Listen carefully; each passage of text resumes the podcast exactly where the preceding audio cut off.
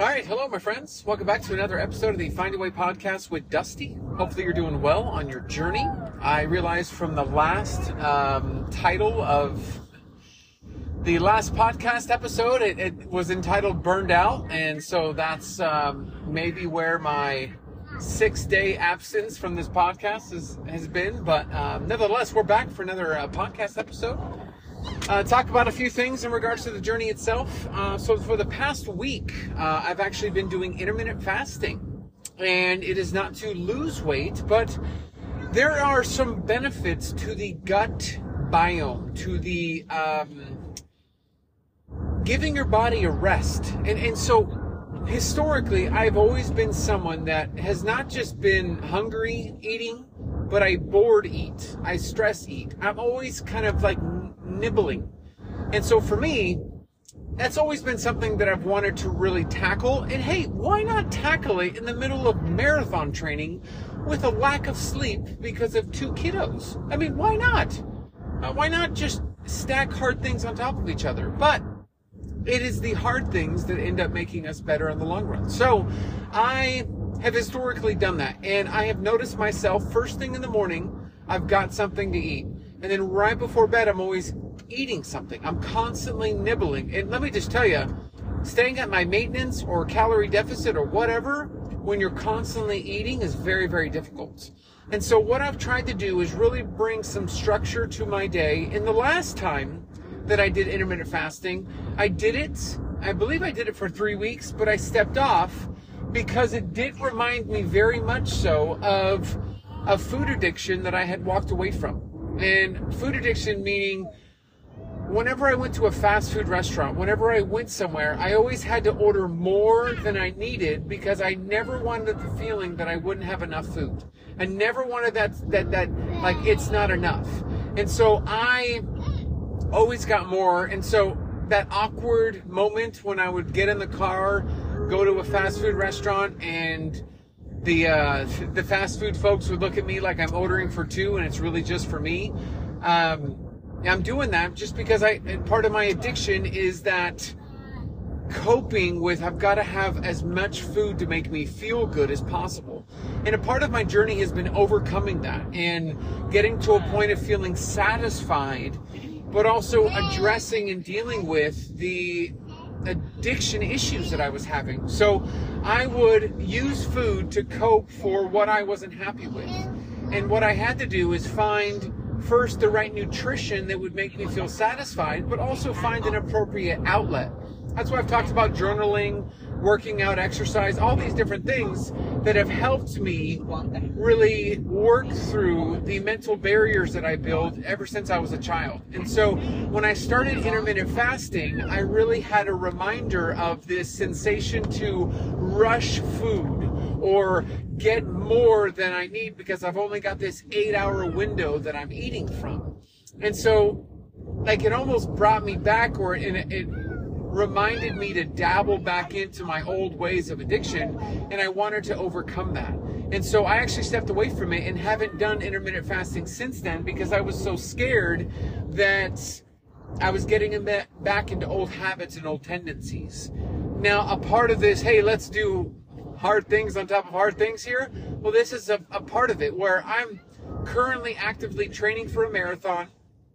I'm currently going through the sleep regression that is a two and a half and five month old, trying to get much uh, as much sleep, but not really having much time for much. I mean, working uh, full time and then immediately getting off and being available for the kids and, and doing what we can to take care of the household and everything that comes with that. Very little time for personal unless it's made like first thing in the morning.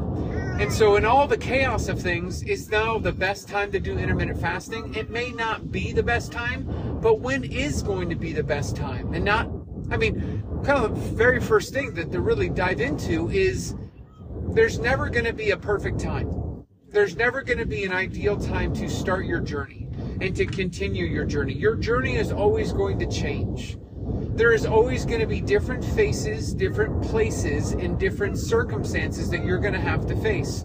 And so you may be good and you may see somebody online do really well for nine months or a year or a year and a half. But the true test of how they're going to really keep it off is change the faces, change the fa- uh, the places, and change the circumstances, and can it still be done? And that's what has really allowed me now seven years since I started to really talk about the maintenance and keeping it off is that there have been so many different faces, whether it's faces at the gym, faces on social media, um, friends that have come and go, family that I've seen and not seen. There are so many different faces that I've encountered in places. My wife and I moved across the country with a six month old. We stayed temporarily in Kentucky and then we landed in Tennessee do different places, different gyms, different people that we're interacting with, different personal trainers, different circumstances. Having one kid, having no kids, having two kids. Circumstances are all different. But in the midst of all that, none of it's been the perfect time to start or continue anything, but you've just got to make do. You've just got to make the adjustments. And so for me, I'm not going to look for, oh, let me just wait till marathon training's done, till things settle down with the kids. No. In the midst of all this, I'm going to do something that will help first combat what I was scared to combat before, but actually will help me physically. There's a lot of brain fog that is um, positively impacted from intermittent fasting. There are a lot of benefits to giving your uh, body a rest from eating, and especially for me in my journey, in my particular eating habits. It's it's so beneficial for me to press pause and really use that time for reflection. And honestly, like, if you are used to, like, okay, here's a great example. If you are used to, and I, I was listening to a, a running, uh, a guided run this morning, and I found out between April and September in Dubai, it is always above 90 degrees. Like, that's just the weather. And here, it gets to 90 degrees, and it's like, well, we're not going outside. We're not doing anything. Yet between April and September, folks are used to that 90 degrees. Well, they go somewhere else, they arrive somewhere else, and it gets cooler during April and September. It, it, it's such a shock. But if it gets hot to 90 degrees, it's nothing because they're accustomed or they're used to it.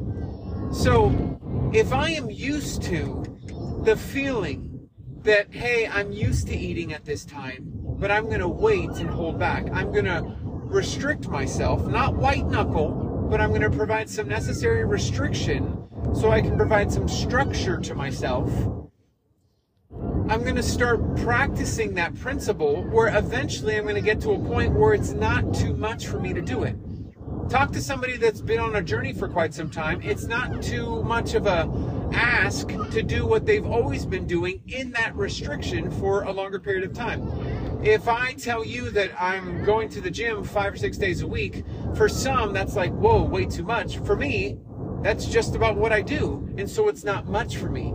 And so I'm kind of a, a good lesson to go into is practicing the principles of hardship so that the hardship doesn't become hard as much, but it becomes something that you're accustomed to doing again and again. And once you accustom yourself to hard things and difficult things, you're going to be able to accomplish more because what seemed impossible or too difficult before isn't going to be that case in the future. And so constantly putting yourself in that position. So right now, this week, I've been doing intermittent fasting. It's been tough at times because I'm used to eating at certain times.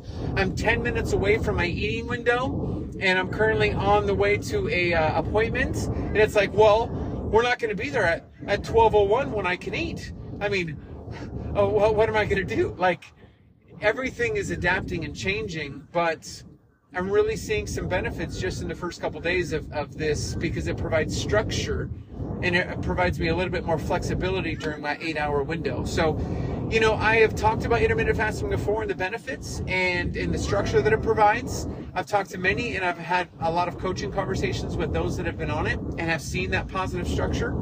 And so this is working for me. And when I say it's working for me, it's something that I'm trying, I'm testing, trial and error. Prior episodes talk about that on the podcast, trial and error. And so far, the trial is producing something good. So something that I'm enjoying, something that is beneficial.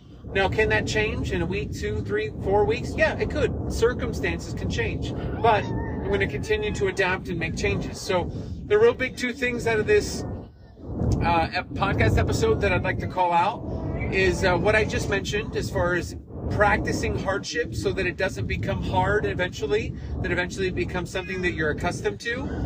And then the very first point, uh, as far as y- y- your journey, I, I honestly, I am drawing a mental blank on what my first point was.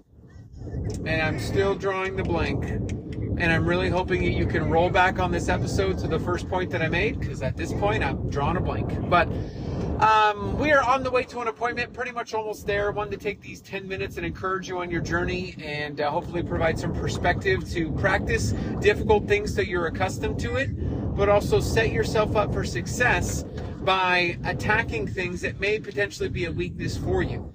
Um, and that's it. That's all, my friends. Have a great, great rest of your day. Um, thank you for those that, uh, when I refresh this uh, within a day, it shows that some of you listen to this right away. And man, that's kind of encouraging on this journey that in somehow, some way, it's helping somebody. So I appreciate you as always. And from the other side of my air vents, I say hello and uh, continue to find a way. Talk to you soon.